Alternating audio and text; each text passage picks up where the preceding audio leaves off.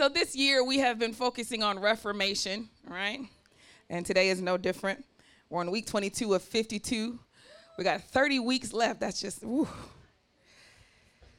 it just seemed like time flies so fast. It didn't it seem like that to anybody else. It just seemed like time just goes so, go, it goes so fast, just so fast. Uh, last week we looked at reformation through faithfulness. Is that right? Understanding how we already know that God is faithful, but how He intends for us to be faithful to Him. And in modern Christianity, that has lost its its flavor you know and it's more so about remembering and the whole purpose of faith is to remember that god is faithful to you you know as if he's some magic rabbit's foot and if you don't remember this then you won't get no good stuff from him but ultimately our task is not to know that god is faithful because that is an obvious thing all right just obvious all right the task is to is try to be faithful to him so we looked we looked a lot at the children of Israel and how their failed task of crossing over to defeat the giants. Now they just said we're not gonna go. They sent spies into the land in, in advance to try to feel get a feel of the promises of God and the level of difficulty it would take to receive those promises. And the spies were gone for 40 years and they gave back a, came back with a bad report. The report said pretty much their perception of the facts the facts were there were giants in the land. The facts were there were nations on every side that were bigger than them in number as well. Um, but the thing, the report that they gave is that we can't beat them. Now, Caleb was one of the spies, and he saw the exact same story. He saw the giants, he saw the multitude, and on every side that they would try to make an attack, it just seemed like it was adversity and problems. And Caleb saw it, and his report said, But we can take them. And I like what he said is because he said, let's go now. You know, that, that's my kind of person right there. When you know that something's about to be difficult, come on, come on, come on. Help, nobody want to help me? Come on, Sister George. When you know that something's about to be difficult, something you're not going to look forward to, right? You don't wait to do it. You attack it first. That's how y'all go from procrastinating to failing.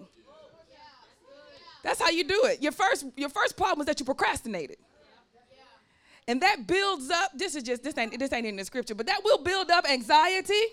That will build up frustration. Hello, somebody. Now, so you like, I can't believe I got to be the one that's always got to do. Why can't I? Why ain't I married so somebody can help me with this? Why I got to be responsible for? And it just keeps building, right? Because you know the task in front of you is difficult, uncomfortable, or something that you don't want to do. And I like how Caleb said, "Let's just go and take them now. Let's go right now, right? Let's go." I'm like, yes. That's how I do stuff. If I know I'm not gonna like folding this mound of clothes, I just tell myself, self, we're gonna we gonna just do it now. We ain't gonna wait till Monday. We're gonna do it right here, right now. Put that basket right there. You're gonna fold all these clothes now. Because when you see them come out the dryer, you know, oh my God, who wore these clothes? I need to reduce how many clothes I wear. Why? So I only need seven, seven clothes. That's all I need, seven clothes. I start pulling them out. I'm like, look at this. Oh, God. So rather than just leaving it there, I take the basket and I put it. Yeah, this is just, I'm trying to help somebody out with your procrastination. I put it in a place where, where it is extremely inconvenient for it to be. I put it in a place where I can't stay in this basket right here. And this will give me the motivation I need to hurry up and fold the clothes. Now you got two problems. You don't like the clothes and you don't like where the basket is positioned. So I tells myself you better hurry up and do this. Because similar to problems, anxieties, frustrations, and fears, the longer you wait, the more clothes will be added to it. Y'all don't want to help me today. You just gonna keep, cause life gonna keep going. Hello, somebody. Clothes gonna keep getting worn. Stuff gonna keep getting in the basket, and your basket gonna get bigger and bigger and bigger. And no, please let me help some of you. It ain't just gonna be the basket. Now you're so overwhelmed with the amount of clothes in the basket that you start leaving dishes in the sink. Y'all don't want to help me today. And now you went from one bowl to five bowls, and now you out of four forks trying to dig for a plastic spoon. That's free. That's free. That's free. That ain't even our topic today. That is free. that's free for you. Procrastinating on something just adds more problems, right? To the point where you could very well not even do it. And that was the case with the children of Israel. They just said, We ain't going. And God gave them one year for every day that the spies were gone. Now, this is this is paramount because I didn't mention this on last week, but in my mind, I would think if you're going to discipline, correct, you know, the children of Israel, you should give them like one year per time they tested you. Like that would make sense to me. One year for you. Oh, you don't think you're gonna get no bread? A year. Oh, you you thirsty? You don't think I can't provide water? A year. You know, there was 10 times the scripture said that the children of Israel tested God in this wilderness experience. All right, you may not see it fall, fall out, full out in the book of Exodus, but if you look at Deuteronomy and bring that over, then you'll see the timeline of their testings of God. And so that should, that would have been about 10 years, you know. And you know, that's that's what I was thinking, you know. But he said 40 40 years. And enough time for everybody that saw the miracles and tasted of the miracles and experienced God in such a powerful way, every last one of them that didn't want to go, enough time for them to die. It was 40 years because that's how long the spies were spying out the land. So what this tells us is you didn't give them testing based off of how uh, trials based off of how many times they tested you. You gave them consequences based off of how much time they had to get it right. Now we understand you messed up. Oh, we understand you complained here. Oh, we understand you didn't get that right. But now you've got 40 days. 40 days with the spies going. Everybody is thinking what they going to see, what they going to do, What's it gonna be like? Despise themselves in the land. Now we can't tell them this. Look how big they are. What we gonna say? What we gonna tell them back? We don't know. Let's go to the next place. Oh man, more, more. Everybody has the propensity to deal with how they're going to decide what to do with themselves in 40 days. This becomes problematic for Christians because when God gives you the time that you really need to slow down and prepare your heart to make the proper choice you get overwhelmed with the frustration. You get emotional about the clothes being in the basket. Y'all don't want to help me today. You get so overwhelmed that you have to do it, that you have to go through it, that all your life you had to fight. And this was a very specific time for you to get your mind right about the type of choice you have to make. But instead, you decided to spend this time when a decision did not have to be made as of yet, complaining about the difficulty that you got to make the decision in the first place. So when you say, oh, God be getting people because of mistakes, no, God get people because after mistakes, they had time to decide and they still did not deal with their hearts. That was the issue. 40 years. That was you had 40 days to really contemplate what you gonna do. Regardless of what they say, we're gonna go fight. See, that that could have been, even if the spies came back, the people of Israel could have been like, look, we was thinking about it. We hear what you're telling us, it's a lot of giants, we're gonna take them anyway. See, that could have happened.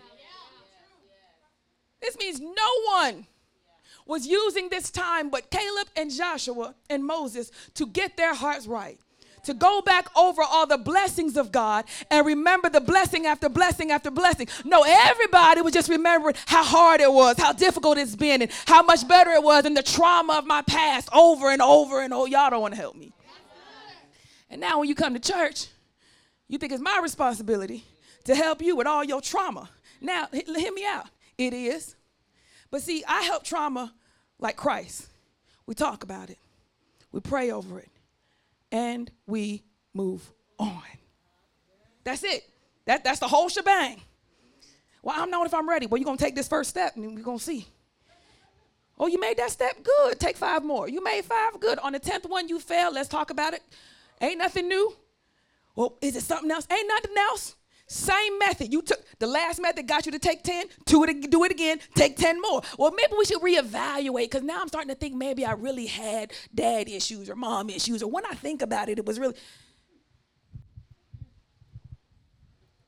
As we said on last week, it's best that when we look back at our past as believers, we look back and see the hand of God, not the torment and pain we went through.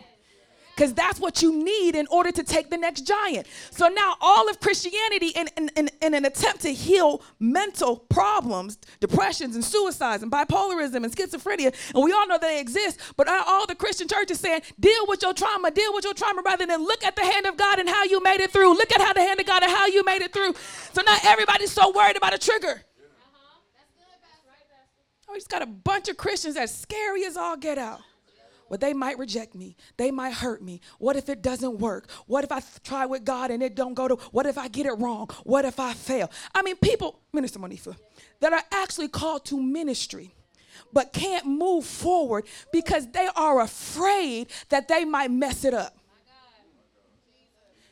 You were called by God Himself and yet you still are afraid. Y'all don't want to help. See, see how it sounds stupid? Sounds stupid like the children of Israel called by God to go over there and cross and still are afraid. Seems absolutely ludicrous. So when you come to me and say, Pastor, I know that I'm called, but I'm just so afraid that I might fall or make some mistakes or hurt God's people because back in the day somebody hurt me in a bad church, did this and da da da da, and I'll just be looking at you like you punk. Punk. Punk say what? Punk. Mm-hmm. Yeah, you. I feel no sympathy that you've identified your triggers of past church hurts. I don't know anybody who go through church for a long periodically time and don't get hurt. It doesn't exist. And you will never be the perfect leader. You're going to do some despicable things, at least in other people's minds. You're gonna think you did bang up. They be lecturing like that, that. I can't believe that. He is a heathen. He is an. Uh, he don't even have a passion to God. You know how many complaints I get on a consistent basis when I'm just trying to do the right thing, just trying to just get. Well, Pastor, you know, respectfully speaking, respectfully speak. This about to be disrespectful. At the end of the day, you got to recognize I cannot be perfect in your eyes. My only responsibility is walk this path the best way I know with Christ and pray that y'all make it to heaven as we go. That's just, let's go. If you, you don't think I'm leading you well, go find somebody else to lead you better. Everybody else is with me, let's go. And I, that's how I leave it. That's just, people like, yeah, that's how she left it because I, I told her I'm going somewhere else. She said, go. And, and I thought she was going to give me some pushback. She, she did not. This ain't no cult. You here voluntarily. And I encourage you to examine other churches, except for Angelina. You, you already here. No, examine other churches to make sure, you know, pass out, you know, this is the plan. But at the end of your testing period, at the end of this decision making that you get to spy out the land, you better have the right answer. Since you decided to spy out the land and all you decided to get you got your degrees and all right. Got you started to get so smart. You know, I need to evaluate this. You know, a little bit. Oh, since you got to evaluate, then you better come up with the right answer.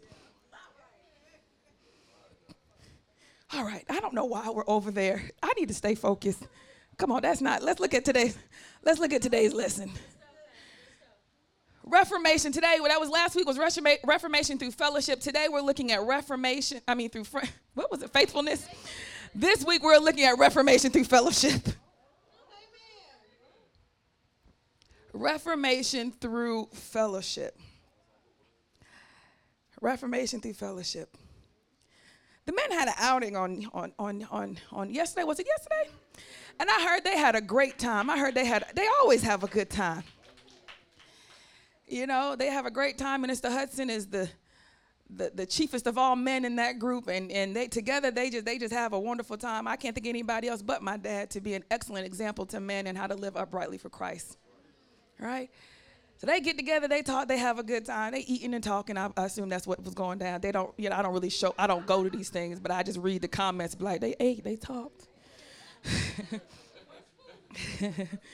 All right um, every once in a while, on every Sunday after church, those who don't have families to go to and have not cooked Sunday dinner, the entire church goes to some restaurant and we have brunch together. All right, fellowship.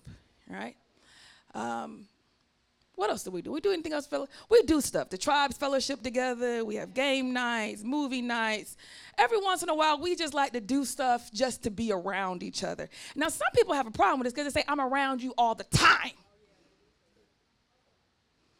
To which the, the symbolic mother of this house feels like You've been around all your life. You've been around us. What's wrong with you now? You too good to be around us all the time. Oh, you got you got grown, huh?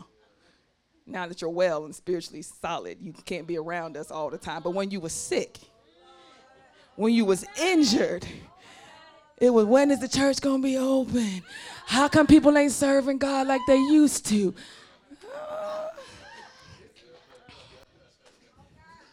now you got a handle on it, you know. You got a handle on it. You can notice everybody else's problems. They ain't gonna do nothing but over there do blah blah blah blah blah blah. And you have the unmitigated gall, not everyone, but some of you have the unmitigated gall to choose to rather fellowship with your secular friends. Now I ain't say win them, going with a with a plan to win them. No, you just want to go and do what they do and be with them over your church fan, your actual Christian brothers and sisters. I don't even care. They even got to be at our church. Another brother and sister in the body of Christ. This, or you just you was something else my corporate job before I, you know, got fired. Um, don't worry about that. All right, don't worry about that. Um, I traveled to beautiful locations and I was a conference uh, coordinator and planner, so I was schmoozed with the best restaurants, helicopter rides, anything that, that my budget was $2 million. So you go to a resort, they be like, we're gonna show you the best that we have. And I would go to these places and I was thinking, this is so nice. And the only thing I wanted was for my family and friends to experience it because I was by myself. Now, that's all I do. Every year we take a church vacation, and I try to get as many of my family and friends to go and to see the things that I saw and to experience it because it ain't no fun by yourself. Somehow, God has created us to enjoy things better when we can relate them one to another. This is gonna stick some of y'all in secluded hermits right in your right in your gut, and I hope it gets you, okay? Because a lot of the problems that you're dealing with is seclusion. It's because you how do you know reality? Huh? Is it comparison? And that's not Bible study. Let me act like let me get back to church Sunday. Let me let me answer it for you, okay? and forgot this is not Bible study. Y'all was looking so intently, I thought it was Bible study. Reality is only reality to you if other people can verify what you have perceived. What is real cannot just be in you by itself. It has to have another observer. This is why schizophrenia is so challenging because to them, everybody should see how plain that this plot is that they're coming to get me, and we be like, we don't see it. But you should see how they're planning. And they be like, I don't. I. Well, you see, the other day, he looked at me. He said, Good morning. And I knew right then. And we hear, he said, Good morning. What? Wait. It means he got a plot against me. Whoa, how? How? Right? But in their mind, right? So reality is confirmed by other people participating in the same truth as you. I know. Yeah. This is just basic philosophy, okay? It's basic. If you only on one that saw it, you're going to question whether it is real, as you should, right? Did y'all see that bird? No, I ain't see no bird. Mm-mm. Ain't nobody see that bird. Ain't nobody see that bird. Mm-mm. Mm-mm. Okay, did y'all even feel like hear it? No, I ain't even. I don't even know what you're talking about. As a kid, I used to smell a barbecue, and sometimes as an adult, anytime right before I threw up. Okay, now I love barbecue, but I always smell barbecue. So I'll be walking around at the kid, la la la. Uh oh. Anybody smell barbecue? Nope. Oh, I'm about to throw up. and I would run immediately just because I knew nobody else smelt it. And I knew this was my thing. I'm about to go to the bathroom. Reality is only real, truly in you, when other people can participate in the same truth. He made us in such a way that we are social beings social. We, we, get together. And just because you pick bad socialization partners does not mean that you're not designed to socialize. And life is so much more enjoyable with people in it. At least good people, because if I put you in a prison cell by yourself, you say it was torment. But then you go to be by yourself for long periodically times, right? And can't understand why you're dealing with depression or demons is messing with you. Because somebody need to be like, hey, friend, nah, it's good. Don't even worry about that. It's fine. It's fine. It's fine. And y'all just move on happily together. Just happily versus, no, nobody else sees it. Nobody else knows it. Nobody? Even God didn't let nobody notice. It was always a remnant, somebody, so you won't lose your mind. Okay, let me, let me. I'm gonna move away from this point. All right, all right, but you get the idea. The concept of fellowship is inundated, inundated, it's really coded in our entire makeup as human beings. When you make it optional, you're removing some of the joys that come with it. Right? You remove some, remove some of the healing, some of the establishment of who you are. You know, we know you by how you look. Am I right? Your face. We can say, that is Lolo. That is Danny by face. You don't see your own face. You don't walk around saying, I know what my face look like. And scientists have even proven that when you do see your face, the version of your face that you see is not the same version that everybody else sees. So now your face is just for us. The biggest part of your identity is not even for you it is for others. That's how, if not, then you will have your eyes where they kind of hung out like this, and you can always look at yourself. You're like one of them monsters on, on the c- cartoon Pixar could do your eye be out. Like what I look. Okay, all right. It don't do that. It stay right here, and you cannot see yourself. Yourself is for somebody else. I'm just trying to build some basic understanding of fellowship, right? I want to look at a verse today that talks about fellowship, and it incorporates two types of fellowship that are paramount for mankind fellowship with one another and fellowship with God. If any one of them two is out of whack, that human being is out of whack. That's just the way it works. Anyone, you don't fellowship with God, not good. You don't have fellowship with other people, not good. Yeah, I, don't mean go out clubbing and drinking. I mean, we let's talk about what I mean. Okay, okay. Go to First John. First John, there's a First John and a Second John, which are different than Saint John. So if you're going from the back of the Bible forward, skip by the first one that say John and go to the one that got a one in front of it that say never mind. Y'all don't even have Bibles no more. Y'all just do it on your app. I don't even know why I'm going through all of this. Hmm. Look at y'all. First John chapter 1. Reformation through fellowship. How are we reformed and changed by fellowship? Fellowship is a very serious thing in the body of Christ. I know for you it's optional. I know for you it's like, you know, take it or leave it. If I got a friend, if not, oh well, you know. To the body of Christ, Fellowship is a necessity.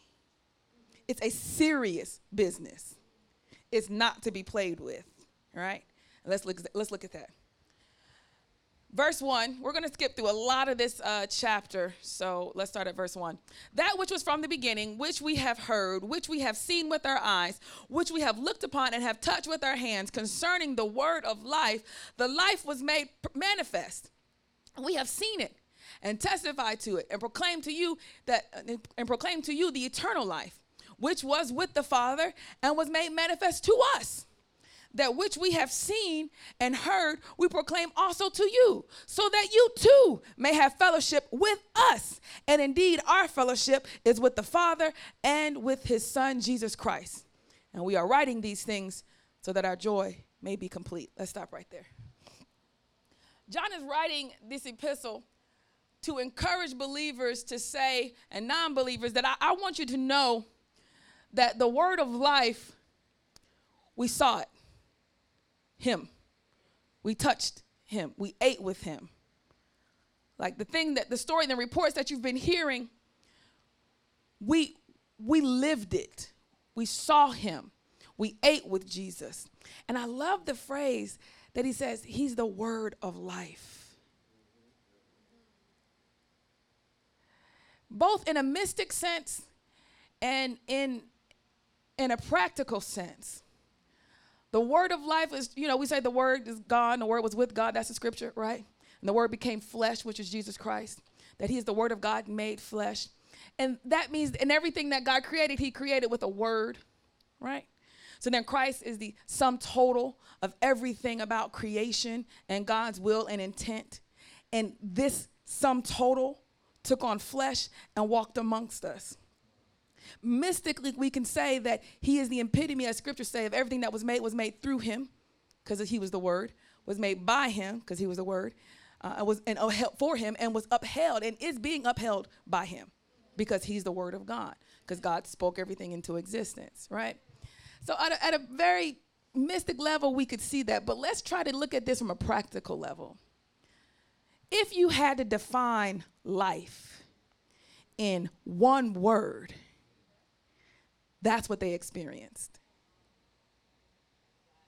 At a very practical level, right, without the mystic understanding of creation, without the mystic understanding of Christ being the Word of God made that put on flesh, set that aside. At a very practical level, if you had def- to define life in anything, it was defined by one word, and his name was Jesus Christ. The life of a tree, if I had to define it, Jesus. The life of a cat, Jesus. Dog, Jesus. A bug, an ant, your life. If we had to define, somebody said, well, what exactly is life? They would say, Jesus. They would say, Jesus. Now, this in of itself is some hardcore theology because this is telling us that life is not just oxygen breathed in and expelled and growth of cells and then the diminishing of cells and the renewal of cells and atoms and energies flowing. But life is also something that is very intangible, that is to do the will of God, right? So this word of life says now true life, if we had to put it in one word, is that everything that has this kind of tangible existence also fulfills the will of God in, in one word a tree, a rock. You got to do exactly what the Creator had in mind when He spoke you. And that encompasses all of life. and makes sense because if I told something to do something and it did not do what I told it to do and it was all my creation, I wouldn't want that something either. And since you and I can only live in his existence, where you going to go if you can't be in him? Could you exist apart from his will? Certainly not. This is how foolish atheism is because everybody can say it's got to be something because this is very strategic. And how do you, who don't even know how you got here, didn't even control your own process of being here. No, you did not. You did not. You did not control that at all. Two other people did besides you. Yeah. Then you're going to actually know how to handle you when this is done? That doesn't make any sense. Where are you going to go? How would you exist? Well, maybe we just all cease to exist. But that doesn't make any sense because your morality and general morality is given and it has nothing to do with your physical nature. You have emotions and thoughts that are beyond biochemistry.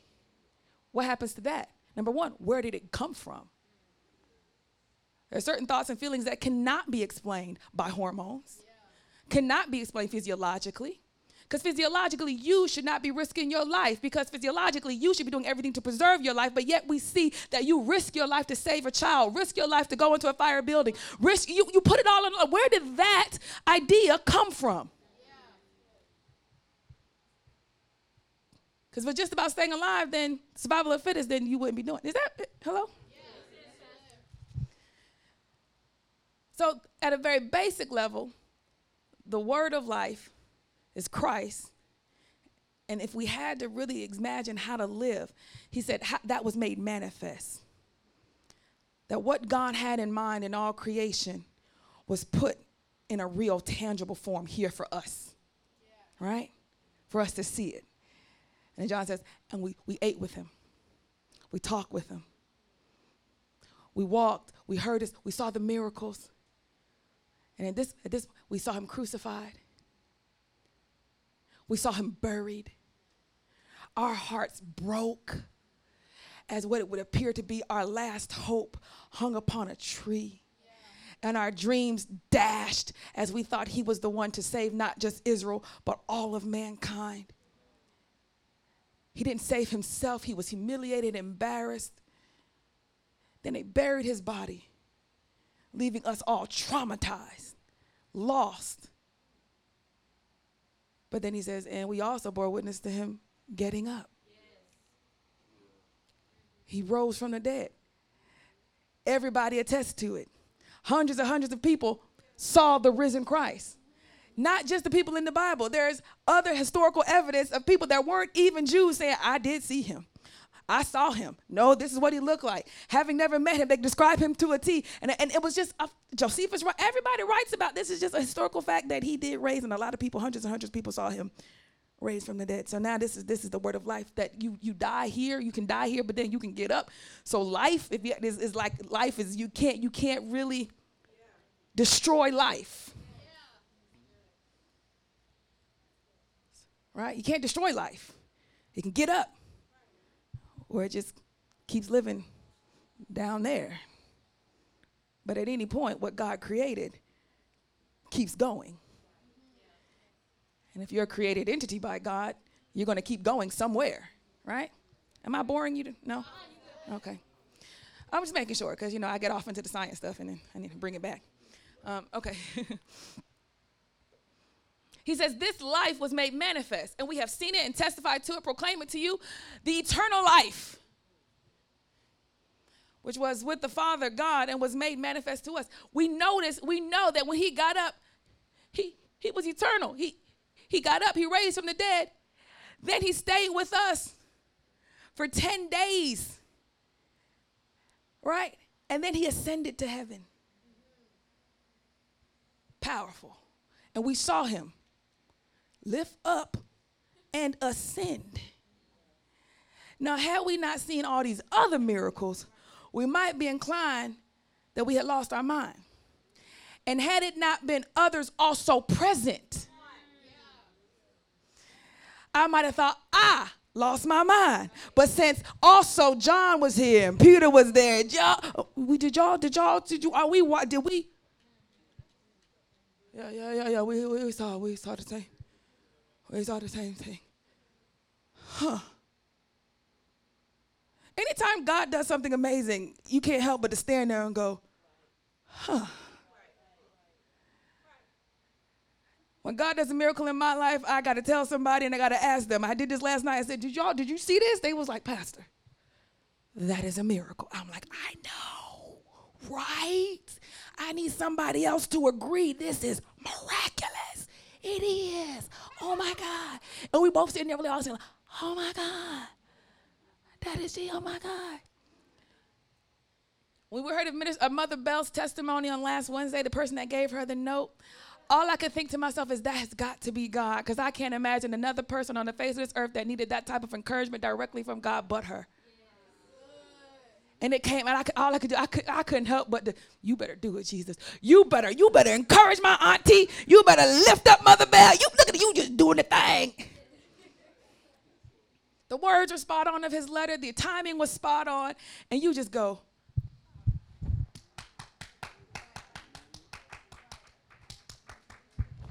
You're amazing, right? Absolutely amazing. He says, We saw this, we testified, we're trying to proclaim it to you that we seen it, we heard it.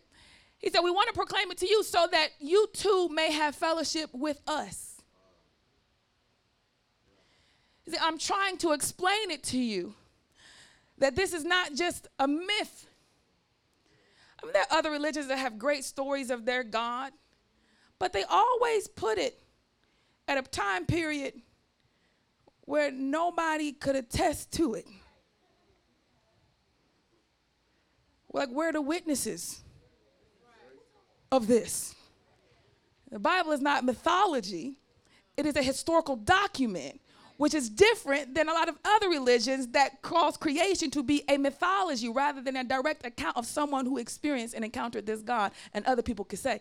See, see it'd be different if you go cross, the Lord said he's God, God Almighty and he said you need to cross and fight the giants. It'd be different and they said we ain't going and they all died. Well, I guess your God ain't real. No, no, no, no, no. These people also bore witness to a fire of people. The, the, the Egyptian army went out to chase them, and none of them went back.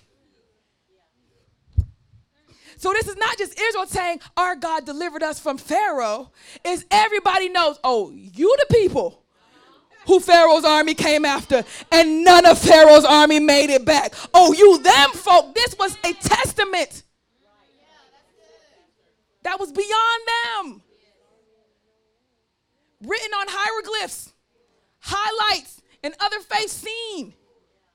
There was, well, they ain't gonna really say everybody died because that makes them look bad, but there was an army. they went to the spirit realm. All Israel going, no, we know where they went. Drowned in that Red Sea is what they did. They ah. Now, I, I, subscribe to a magazine called Bible Archaeology, and every once in a while they'll do a story about how there's, you know, artifacts that they find, you know, in the Red Sea here and there. And I'm like, what y'all expect to see? Nevertheless, let's move on. He's trying to tell them all these things that they've experienced and saw. He said, because I want y'all to have fellowship with us. In essence, we're not having that much fun if you too don't see what we saw, feel what we feel, and experience what we experience. Like a real friend, when you see, you can tell. Like that's somebody I call. I'm like, oh, I called my, I called one cousin. I said, cousin, I'm gonna tell you the story that God had did. It's a miracle. Our teachers did it to me last night, and I didn't tell you. She said, oh my God, oh my God, cuz that is amazing. That is a miracle. I said, I know, right? I know, right? It's a miracle. It's a miracle. Cuz the Lord love you. I said, He love me, don't He? I know. Then I called my other Christian friend, and I was like, let me tell you what God did. Oh, so, wow. Well, you know, because that's how it be sometimes, you know. Sometimes, you know, the people of God, they just take what? That that that wasn't what we were supposed to be. Yay! Look at what God did. It's amazing. Oh my goodness, it was supposed to be. And we just could not. So you look for the friend that you know when you tell them this story, they're to feel what you feel. You understand? They're going to know the good that you going to know the hurt. That, ooh, ooh. And they said that you said what? Ooh, I knew you was mad. Ooh. And you can just tell everything about them. That a part of them is feeling what you felt. Just, just a part of them is feeling just a part of what you felt. These are the people that you like to fellowship with.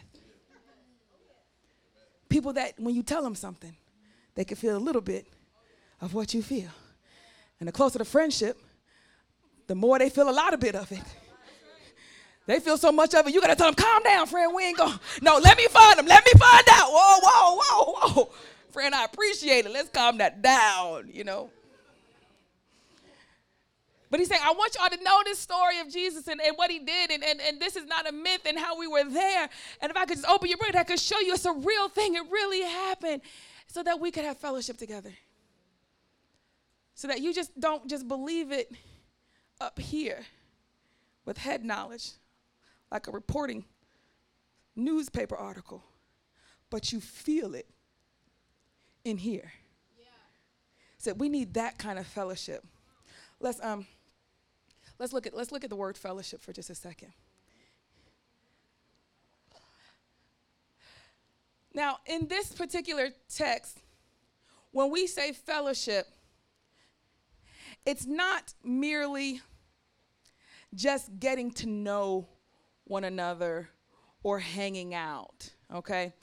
Fellowship in this text is putting on the line that to have fellowship, it means that we have to have something in common with others, to partake of it, and to share it with them. So imagine having a piece of bread. And we break bread means that I take my bread and it's mine, and I eat a piece, and then you eat a piece, versus I eat a piece.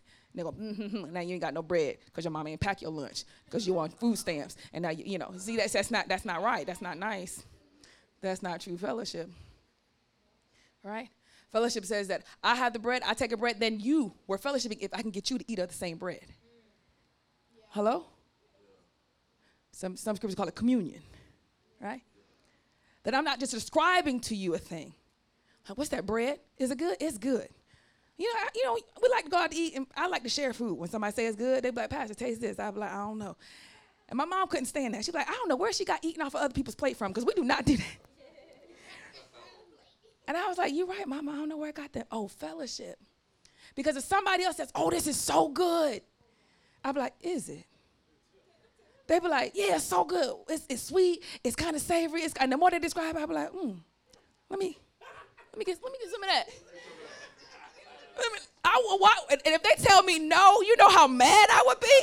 You mean you gonna tell me how good it is? You gonna describe how it melt in your mouth, how it's all savory and sweet, and I say, let me get a piece, and you gonna say no or I ate it all? What is wrong with you? Glenda is a foodie. We've all we've grown up together for years. We like eating food. My dad is a chef. We are big on try this. Try this we're so big on it that she lies to me to tell me something good. it's so good, Pastor. Give it a try. I can just, I gotta read her. Mm-mm, it ain't that good. You lying. I ain't, re- I ain't eating that. I ain't. It is good. It's good. I'm like, uh, uh you lied. I don't want. I don't. I don't want to partake. Well, we love trading eating food that's good, right? Because a part of us wants to experience what that person's experiencing. Let me tell you what Glenda did to me the other day. She in children's church, so she don't really know what we're talking about it. But I'm gonna, tell, I'm gonna tell you what she said. We went to Italy. We, we all were leaving the store, and we got these lemon wafers. I was on a lemon wafer kick. Okay, I love sugar wafers. They had lemon. You know, Italy's known for their lemons. We got some lemon wafers. We carried them on the plane. We was gonna wait till we got home. We're gonna we're gonna eat these lemon wafers a little taste of Italy when we got back home, right? Glenda says to me, Pastor, I forgot to give them living wafers. I said, okay, we'll bring them back when next time you come. She said, okay. And then, and then she come back. And she said, oh, Pastor, them lemon wafers, they were so good. I was like, what? She said, I, I, I, you ate them already? I ate them all. You ate them all? We were supposed to share them together. We were supposed, and it's something about eating it together where you both go, mm, mm, that's good, right? Ain't that good? And you both is like, mm.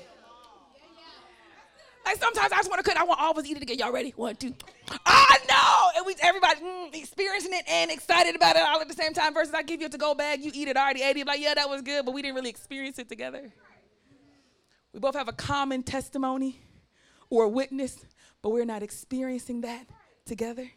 Me giving you food to go versus you eating it in my presence is still uniquely different. You're gonna go on your own, you're gonna eat it mm, at home watching TV. That, that was good. Call me up. That was so good. But it ain't the same as we both going, mm, it's the savory, it's the salty for me, it's the sweet, it's the crunchy. Everybody just talking about what it is. We just di- hello, y'all getting hungry? I heard I heard y'all ain't had breakfast this morning, so now you you ultra hungry, right? We so now so now we all experience it together. Glenda tells me, Pastor, I ate them all. The wafers from Italy. We can't go to the store and get them up. We only had one pack. And she ate. She said, I just couldn't even stop. I just kept eating them. They were so good. You couldn't even stop to save me one? So at least I could have it after the fact? She said, Pastor, I'm so sorry. She said, but let me tell you how good it was. I said, uh-uh. I said, don't, I don't want to hear nothing. She said, let me just tell you, it was not, I don't want to hear it, Glenda. Let me tell you, Pastor, I know. And then, she, then after I dropped the comment, she came back and said, but for real, Pastor, let me tell you how good. For real, let me tell you how good. You the Satan.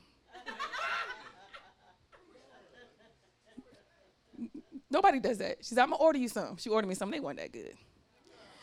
Probably because they weren't fresh from Italy. But nobody likes when you describe something that is good and there's none left to give you.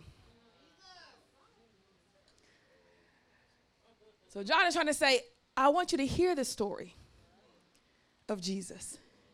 I want you to hear our real experiences. And I want you to eat it like take it in, like we took it in. Like, you know, sometimes the difference between when you are not good at reading the Bible and everybody's not good at reading the Bible initially. And when you come to church and, read, and, and I read the Bible to you, you're like, when Pastor read it, it I understand it. Just it clicked when she read it. You know, the, the only difference, the only difference is now you get to partake with me.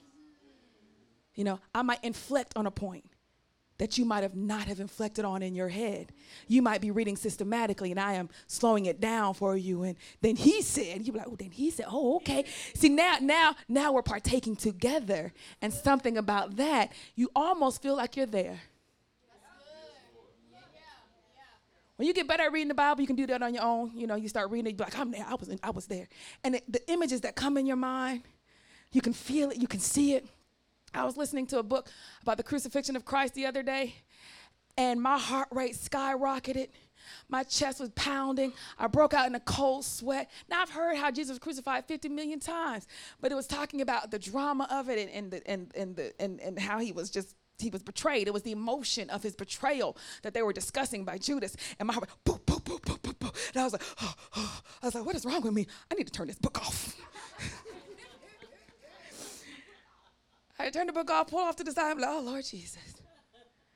Ooh, I feel a portion of what you felt. That is fellowship. That's what God is trying to get you to say and to see is real religion. That, that is real religion. Is the type of fellowship where when you hear, you, you partake with them. And John's trying to say, I want y'all to eat this with me like, look, he did this. Am I getting that across to you? Okay. So he says, when it comes to fellowship, he says that he wants the apostle wish that they might share with him all the peace and happiness which resulted from the fact that the Son of God had appeared in human form on behalf of men. Like, I want you to see it. God Himself became human. Now, my therapist gave me an example the other day, you know, with mommy's passing, and um, the summer months are just hard. So as it gets warmer, I'm like, Ugh. and um, plus running a church. So I go to therapy quite often now. And he was saying, every time you talk about the church, this is what I see. He, and he gives me this example, this story, okay? And he says, when I was in seminary, because my therapist is a pastor as well, he said, when I was in seminary, I saw this carving at the altar of this old church. And there was a, some bird that was like pulling her skin, her flesh, and feeding it to the baby birds. He said, every time I would go to the altar, this was the carving that was up there. He was like, ugh. And so then, then he went to the pastor of the church. He said, I just have to ask of all the things you could have at the altar space, why, why this? You know, a cross, a couple of angels, you know, you know, a couple of cherubs, something little, a sunrise, anything but that, you know. The pastor said to him, he said, Well, this particular bird, when there's a time of famine, the mother pulls of her own flesh and feeds it to the birds. And it is a, is a symbol of Christianity and Christ. So I looked it up. That bird is a pelican. It is a real thing. And she pokes her breast to cause blood, and she gives that to the birds. They could live in times of famine It's a Christian symbol all over the world, except for here, apparently. yeah, right. Like, yeah, it's everywhere. I'm like, I never, I never. But it's, I looked it up. It's in other churches and sculptures. It's a Christian symbol like the dove. Just, just, just rent. I know. Who would have thought? It's the pelican. So the therapist said, when I hear you talk about the church, that's what I think. And I was like, ugh. That's not good. Am I going crazy, doc? Nah. And I was like, okay just more like Christ. This image of this bird in times of famine, pulling from her own flesh to feed these baby birds, is indicative of Christ, and it made so much says I've been talking about Jesus. He's the bread. We eat that bread. And you know when Jesus first told the disciples, "You're not gonna go unless you eat my body," and you know they was like, "Oh, he's a cannibal." I knew this was some cultic stuff. And many of them stopped following him. That's what the Bible said. They was like, oh, see, I knew he was on, it was going to turn crazy at some point. There's the crazy. There's the crazy. There is the poison in the Kool Aid. Y'all get ready. And a lot of people stopped following him because they didn't understand what he meant. And so on the Passover, which was 50 days before today, right? On the Passover supper, he's trying to explain to them take this body, this bread. This is my body, which was broken for you. Like, this is a piece of God. When man was in a dry and barren place and had nothing else to sustain living, what life is, God Himself took of Himself that you could eat and live. Now you living as He is dying on this cross, giving of Himself. And then when I look at that pecking mechanism and how you're feeding it, and, and one, one of the stories says at one point, um, a bird, she did it, and you know, her, right before her babies was about to die, and they revived, and then she died.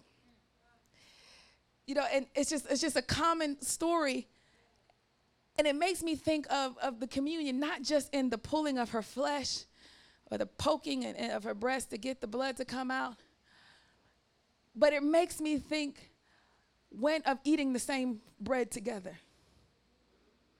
Like, I need my life and my experiences to be in you. I need, Christ says, I need my life and experiences to be in you. This is beyond just telling you a story. I want you to eat, partake of this story of who I am. Eat it put eat eat put put this in your mouth. You taste that? That's life.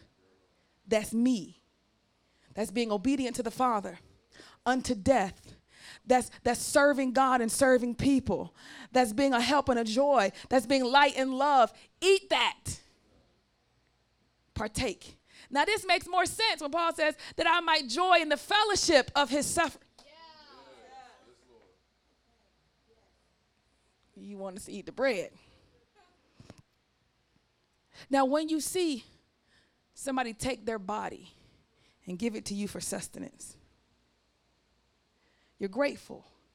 But you also know that you have in you a part of that being on a consistent basis.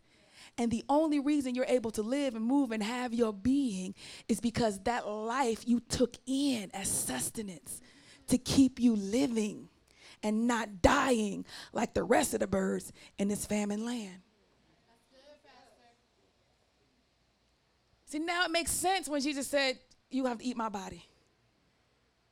You want us to experience you, yes, not just witness I don't want you just to witness me to other people because there's a lot of believers that don't mind telling people about Jesus, but they have not had true fellowship with God. And that is obvious because of the next couple of verses we're about to look at. so it is it is possible, right? That we could absolutely know God, talk to other people about God, come to church sometimes, and still not have fellowship with God. It's very possible, right? The easiest way, since we don't know your personal prayer life, is to see how well you fellowship with the people of God. Tough. Because if we all experience Christ and we all partook of his body, right? And we've got this in us, this, this, this way of life, then naturally everyone that has done that will have the same experience. We, we could fellowship. Because you know, man, so that was rough last week. It was so rough, but ain't God good? Yes, He is. Oh, I didn't know what I was gonna do, but look at God. I know, but now we're it's easy for us to flow. Versus now you have a problem. Not you. I'll use somebody. Now you have a problem. You're because you might actually really have a problem at some point. I don't want you to think I'm gonna talk about you. Okay. Now you have a problem, right? And you and and I come to you and I'm like, oh man, these problems, man, these trials, tribulations, man, Mama G, ain't those terrible? They're just so horrible. And you go, they sure is. They all terrible. Some days I can't even get out the bed But but you know, ultimately God is great. He is amazing. I mean, yeah, yeah, yeah, of course. But you could tell that they really ain't. They really ain't. They're not in there. They focusing on the problem, you focusing on how God, you can just feel in your spirit, they looking at something completely different about the same prophetic experience that you just had. Like you looking at, oh, that's a shame that she had to feed them birds her flesh. That don't make no sense. Those doggone greedy birds. And the rest of us looking at, look at that. That is amazing. That is beautiful. What what sign of love and growth? And oh my God, that's beautiful. And we not in fellowship. What if what if the scripture he's trying to tell you is that you might have fellowship with us that we can tell when you're not in real religion. A lot of people do the acts of church the acts of it the singing of the songs, the going to church, the bowing your head in prayer, the just trying to do the right thing. And it's really easy for us to take on religion as some tool to validate that we know God. But that does not mean it's true because when you are truly in fellowship with God, there is a level of peace in adversity, there's a level of certainty in trials and tribulations, there's a level of God is going to help me get through this that no other person can really understand how clear it is. And it is not sometimes. All the time. It's habitually there. So what gets off is that you are in fellowship with us sometimes and we sometimes not, which means your religion isn't true.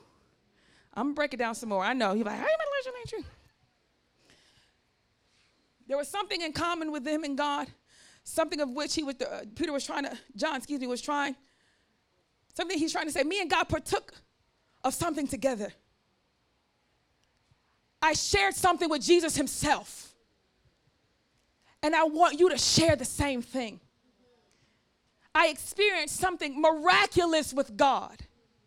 And I want you to experience the same thing. Not just knowing of the story by reason, but truly eating it by example is I mean just really taking that in. He says it means that he partook in some respects of the feelings, the views, the aims, the joys which God has. There was a union in feeling and affection and desire and plan, and this was to him a source of joy. He partook of everything that made Jesus happy, of everything, every reason why Jesus wanted to serve Every reason why Jesus fasted, every reason why he persisted when he was being, when he had obstacles, he partook of that. Then he says he, he partook of, of the feeling of affection he had for others and the feelings of joy and the desire. He even partook of the plan that the Father had for him. I can partake of the plan. Do you know how peaceful it is? When you recognize that you have the same plan of mind as God, the fault of the children of Israel when they didn't cross over is they did not partake of the bread, the manna from heaven, even though they partook. So they did not have the same plan running in them. Like, I know this is just what God wants us to do. Let's go. You so crazy. That's foolish. You could just you could die like that. Oh well. And it's just right here right here. There's a level of peace and fellowship that comes with that that religious people without that's not real religion do not have. It's a joy in knowing that I'm walking the exact plan that the Father is walking. Like we walk in this plan. You get a flat tire, you can, you can see how this is a part of that plan. Right? You had to move, you can see how this is a part of the plan. Your job fired you unbeknownst to you. You can see how that's part of the plan. You can recognize we doing something. Me and you, we doing something. And when they throw you in prison or they persecute you, everything starts to fall apart and it's all so terrible, you can still go. We working on something. We're doing something. Can't y'all feel that? And you come to church, your life is a wreck. Just in shambles. And you be looking around, but can't y'all feel with the expectation?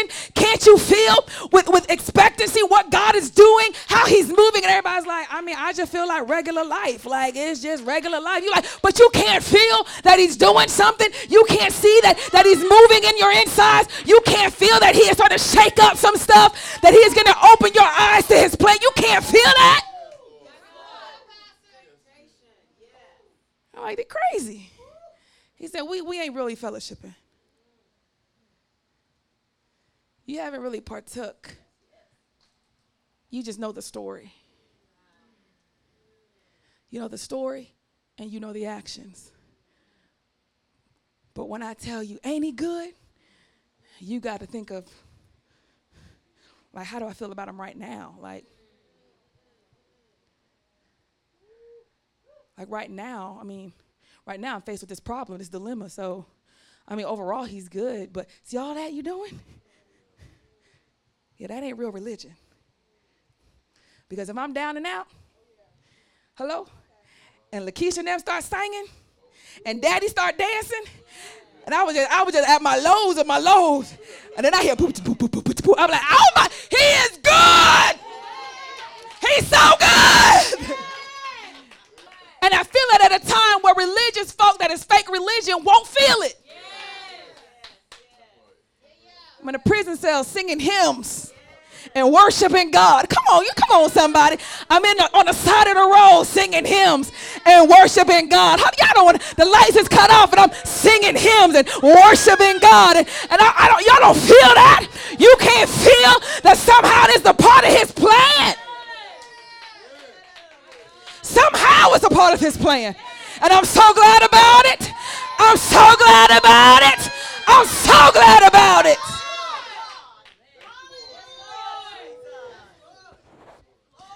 People that's in that fake religion, they're not going to get this. They don't have that. And this is a plea that you stop trying to cover it up and you use this to actually eat because you've been covering it up for a very long time. Nobody would be the wiser. But the turmoil in your soul, the instability in your heart and mind, y'all don't want to help me the being tossed to and fro that is happening to you, the changes of flipping and flopping back and forth, the ups and downs, the depressions and very highs and very lows, and all of this up and down you doing and flipping and flopping you doing and wanting to die, and wanting to live, they want to go, and wanting to stop, they wanting to keep pressing on, they wanting to quit, they wanting to talk, they wanting to be alone, they want to eat, they don't want to eat, they want to work out, they don't want to work out, they want to spend some money but want to say all of this. All of this that you got going on in your insides is making it very clear that your religion is fake and it was not given to you by God. Remember, we talked about perseverance and how it, it tests your faith and it says, This came to you from God, not something of your own making. So now we can't fellowship because I expect to see you. Them stores is raging, waves crashing, and I just expect you to go.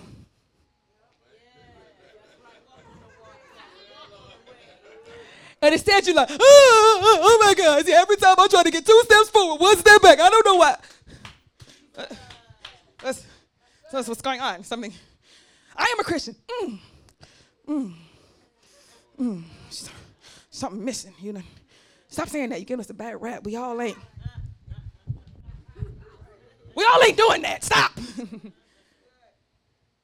because there's a power that he gave on the day of Pentecost he said, Now, when I know that you ate of my body, come on, y'all don't help me, and you partook of this life, now I want to give you power. Y'all don't want to help me. To speak to mountains and power, you understand? Because shouldn't you be able to trust the people that feel what you feel with the power of the kingdom? People that feel what you feel People that understand what God understands, has on their heart what's on the heart of God. People say, Pastor, you're so anointed. I thank God because it's all His power, but I also know it's because His, whole, His Holy Spirit has been working in me to make sure that I want what He wants, that I want what he wants above what I want, that I want what he wants all the time, that I agree with him. Ain't no shot of turning in God. So, in unity with his spirit, how are you so doubtful? It don't work that way. Ain't nothing God told me to do, but like, you know what? I disagree. See, we we not the same. We not the same. Ain't none God say, you know what? I really think you should go left. I'm like, well, technically, Father, if we look at, mm, that's how I know y'all wrong. Okay? Because at the head of the house, I just make simple requests. Turn the lights off. Well, technically, Pastor, we could have the lights on. What? What? Do you know how this operate? And then this should operate in similar fashion. And I'm not the kind of pastor that likes to have a heavy hand of authority. Hello? You're going to listen to me because you should listen to me, not because I'm making you listen to me. I give you time to learn 40 days to learn that you got to answer to me in the house of God, just in this, like I got to answer to him. Which means we don't have no difference. God say left, left. Somebody murmuring, but Pastor, kind of, mm, I don't know you. Mm, mm, I will leave you standing over there awkward. I think we go right. Mm, shh, I don't, I don't know you. Mm-mm. They, they talking to themselves, Pastor. Um, the great shepherd, I don't. Oh, I'm not with them. Do you know them? Mm-mm. I mean, I know them, but not like. Right? The idea of fellowship was that you would be a part of, you would see his plan the way he sees it. This was the purpose of eating the bread, eating his body, to share in that. But some Christians just out here just as lost as non believers, being tossed by the same waves, drowning under the same pressure. I can attest, anytime I thought I was going to drown, I just looked up and there he was, and I did not drown. Every time. The joy is that somebody like my dad or my aunt or one of you might give me something, say something. I'll be like, you know what? I do need to look up. Oh, thank God. You know, I'm, I'm, I'm, I'm lost my mind on a minute. I was looking down, like, oh, everything's so terrible. Everything's so terrible. Pastor, look at this. Hmm? That is nice. That is so nice.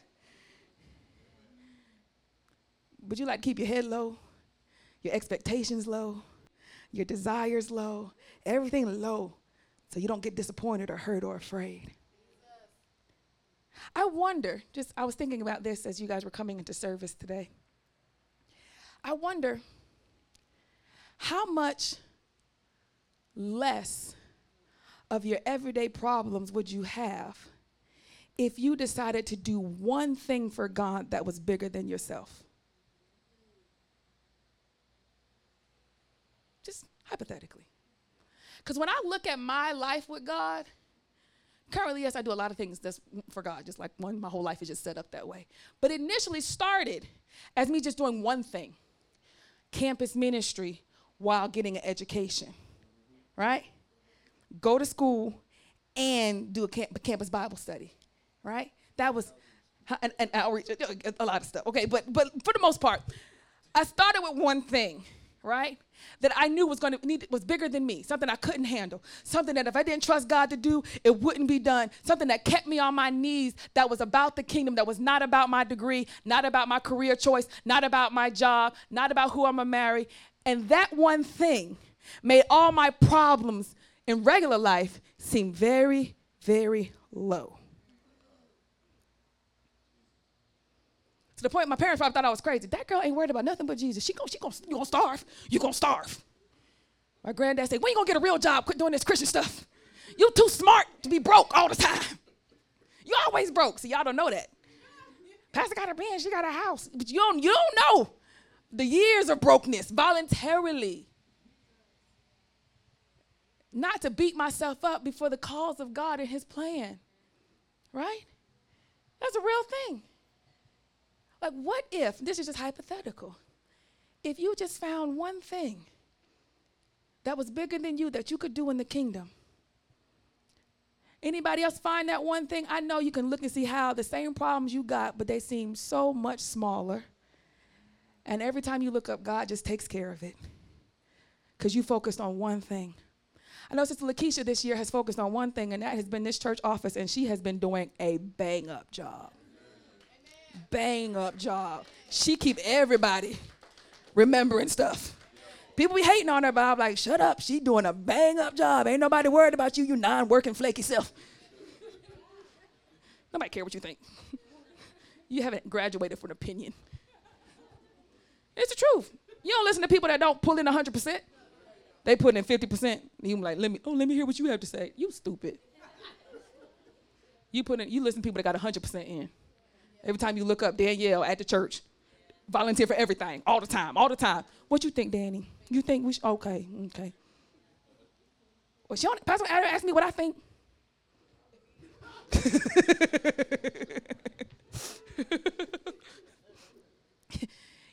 you, you have not been pulling from your flesh enough.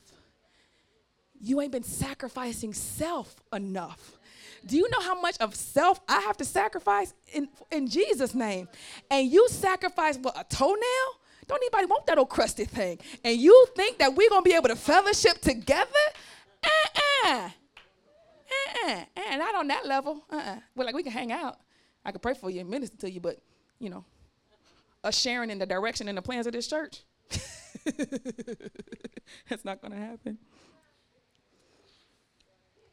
He says that you could have the, you could know what it's like to have union with God in his feelings, to be unified in God with what he's affectionate towards, his desires and his plans. This is what was meant by fellowship. This is what he's trying to say, and a lot of us don't have it. We just do the works. In this fake, the religion of God has to be given to you. When you take communion, you're taking in Him. You, you sit, and you think. That's why I read a scripture about the betrayal, the crucifixion. And your heart turns, your stomach turns in itself, and you're partaking more of that feeling. Some days we, we celebrate the forward momentum of the God and what it means to be a soldier in the body of Christ. And, and we take communion with very with a lot of celebration, right? Like, look at what God is doing each time we're taking it in, there's something that God is feeling at that moment that we get to unify with Him on. Your life is no different. There's aspects of your life that you do not unify with Christ on. That you know emphatically you are going in a slightly different direction than the way He has for you. And you can say, I'm getting it together. But you're going to have to just step on in. Because that slow getting it together don't give you nothing but time to wash them clothes build up. Y'all don't want to help me. That slow getting it together don't give you no but time. You still close to the boat. You got one foot in the, I can, I can make, make it back to the boat. No, you got to go way out there where you can't even get to the boat no more. That's, that's where you're supposed to be. Them clothes gonna mount up, the frustrations, the pains, the problems. Everything's gonna keep mounting up because you refuse to just jump on in there and do it. And my heart is pricked on somebody, if not all of y'all. What if you did one thing that was bigger than you for the kingdom? Now you're gonna have to bring this thing to me. You can't just start doing it on your own. Okay? That, that, that's, that's not gonna happen. okay, no, no, no, no. You have to bring it to me. We will discuss it. In some way, I'll, I'll pray with you send you out to do it, possibly even help you to, to get it done. But what if you focused on one thing that was bigger than you rather than focusing on all the things that is, that is bigger than you in your life? This is just what I've noticed about my life. I was so focused on something that was so big in God that I did not have time to focus on all my little issues. And when I look back, the stuff was done.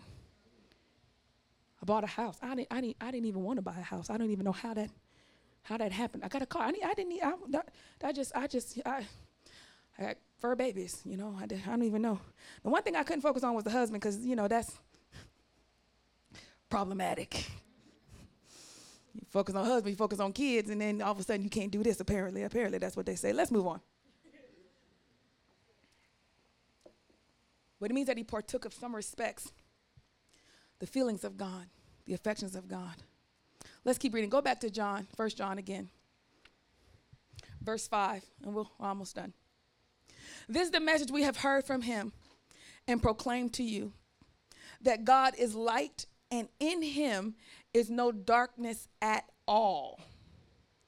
if we say we have fellowship with him while we walk in darkness, we lie and do not practice the truth.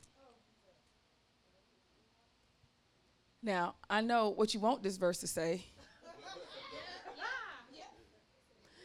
is that it means like like we walk in darkness like not knowing who Jesus is, not knowing that God is God. No, no, no, no, no. In context, the author meant specifically sin.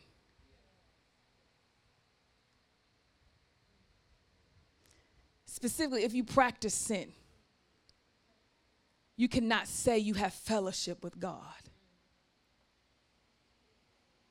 He says you lie. And the truth ain't in you. Like literally. If you practice sin. I don't need you to raise your hand, but if you know you practice sin,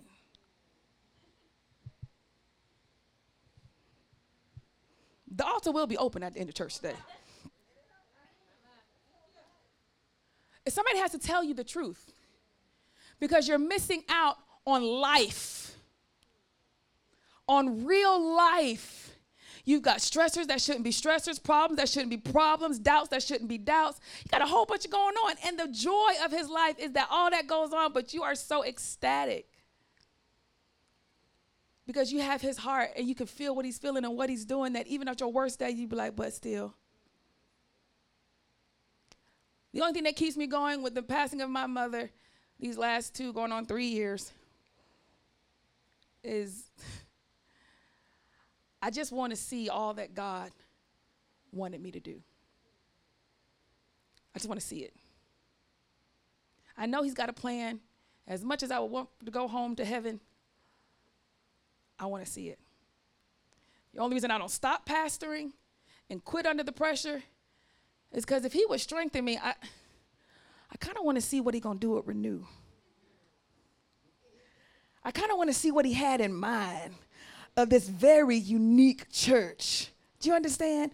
It's so unique. I just want to see, like, as a case study of all the churches. If you start a church not in a denomination, as a single female, never married, with kids, and black, and you preach the truth, focus on theology and the spirit leading, and try to raise a family for people that don't have families and bring them into acceptance with emotional and tra- traumatic healing, what would that look like? I just want to see. If I don't get out this bed and put in this work, I ain't gonna see it. So I drag myself out. I gotta see. Because when somebody has a plan and you looking at the plan, some people, some people can't do that. They be like, we're gonna put a paint in there. Well, I'd have to, I'd wait for you to tell me to see it. When we did this wall, I'm like, this is what we're gonna do. They was like, oh. What we gonna do? We're gonna paint the wall black, all black. We're gonna put up these little little slits on it, these little slats, and then we're gonna paint them black. It's gonna be black on black. Then in the middle, we're gonna have like a space. We're gonna put some green up on it, and it's gonna put some lights up. Like, hmm, Pastor, I'm just gonna have to wait till. I mean, I agree. It sounds good. I just can't really see. You can't partake. Right? And those that could, Brother Stefan, I started hooking up with people that I knew had some design eye, could kind of see it, and we could problem solve. Stefan was great at it because when I told him to design, he ran into a problem. We were talking the same language. Versus, well, I decided, Pastor, since we are gonna do slits, that we would just put them like diagonal. What? Because some of them were short, so we decided to put them diagonal. He didn't come up with a new plan. He went back and said, let's talk to the person that made the plan and see how we need to adjust given this new factor. Right? It's because you got the plan. When I see God's plan, it's exciting. On a personal note, when I see his plan for your lives, it's exciting. He come to me all bright-eyed or, or dim-eyed. I don't know which one. like partly bright, partly, yay. Mm, don't look too closely. right? And I can see the plan of how God wants to use you. And this takes a long time. Years in the making. I was talking to my cousin the other day. She said, "Cuz sometimes you don't even recognize that you say to me stuff like, "Well, that person don't deal with that. She don't know your names." but in the story. I said, well, they used to, but they don't do that no more. She said, Pastor, you, you don't even recognize how often you say it. I do. Because my babies, they, they, they, they, my babies, they leveling up. I mean, they, okay, okay, okay, they doing the thing, they doing the thing. But it took years. But because I saw the plan, I get so excited. Almost too excited. Well, I push you to just do it, just do it. Okay, never mind. All right, slow down. Just lay the foundation already. Okay, now put the pillars on. Okay, now let's do it. Let's, nope, nope. All right, it crumbled. Okay, okay, okay. Let's just stop. Let's just breathe.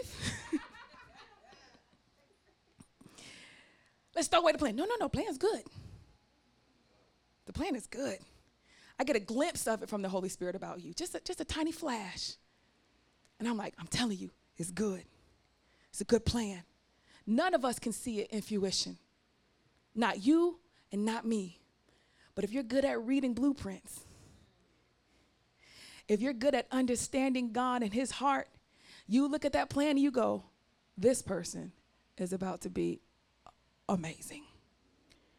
They're going to do amazing things in God. And some along the way, a couple years later, you just you bottom out. I mean, this you turn everything into trash, garbage.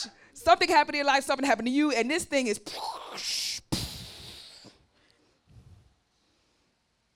Somebody has to remember how good the plan was.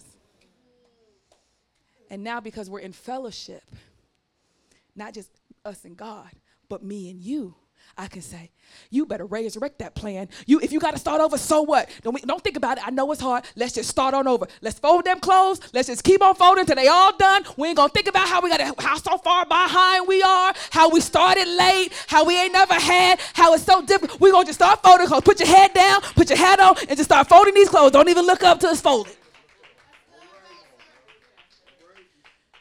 Because I know what it's like to build. I know what it's like to fall into sin as a Christian, to practice sin, and to come to realization that I had not received the full religion of God. And when I partook, all that stopped. You think the Bible's a lie? Did he tell you to live without sin and that, you know, I'm not talking about making mistakes. The practice of sin perpetually in your life. That's not amongst believers. I don't care what the mass preachers and the people is telling you. It's not. And it's, de- it's degrading your walk with God. And it's not supposed to be. You're supposed to have more joy than this. You're supposed to have more peace than this. Cece, can I use your example? When I first met Cece, she was a fired up Christian. Oh, but she, the insides, oh my God. I said, You're supposed to have more joy than this. You're supposed to have more. Where's your peace? She was just being tossed to and fro. I said, My baby need peace in Jesus' name. This is just not, Pastor, this is how it is. Mm-mm, that ain't how it is. And it took a little bit for her to recognize people really ain't living like this in their mind. No, they really not living like that in their mind. And as a believer, God doesn't want you to. He doesn't want that. He don't want bipolarism. He don't want schizophrenia. He doesn't want depression. Maybe a little bit of oppression, but not chronic depression. I'm speaking from experience. That's not him. Amen? Amen. All right, let's. So he says, if, I, if we say that we have fellowship, this verse 6, while we walk in darkness, we lie and do not practice the truth. Verse 7 But if we walk in the light, as he is in the light, we have fellowship with one another. And the blood of Jesus, his son, cleanses us from all sin.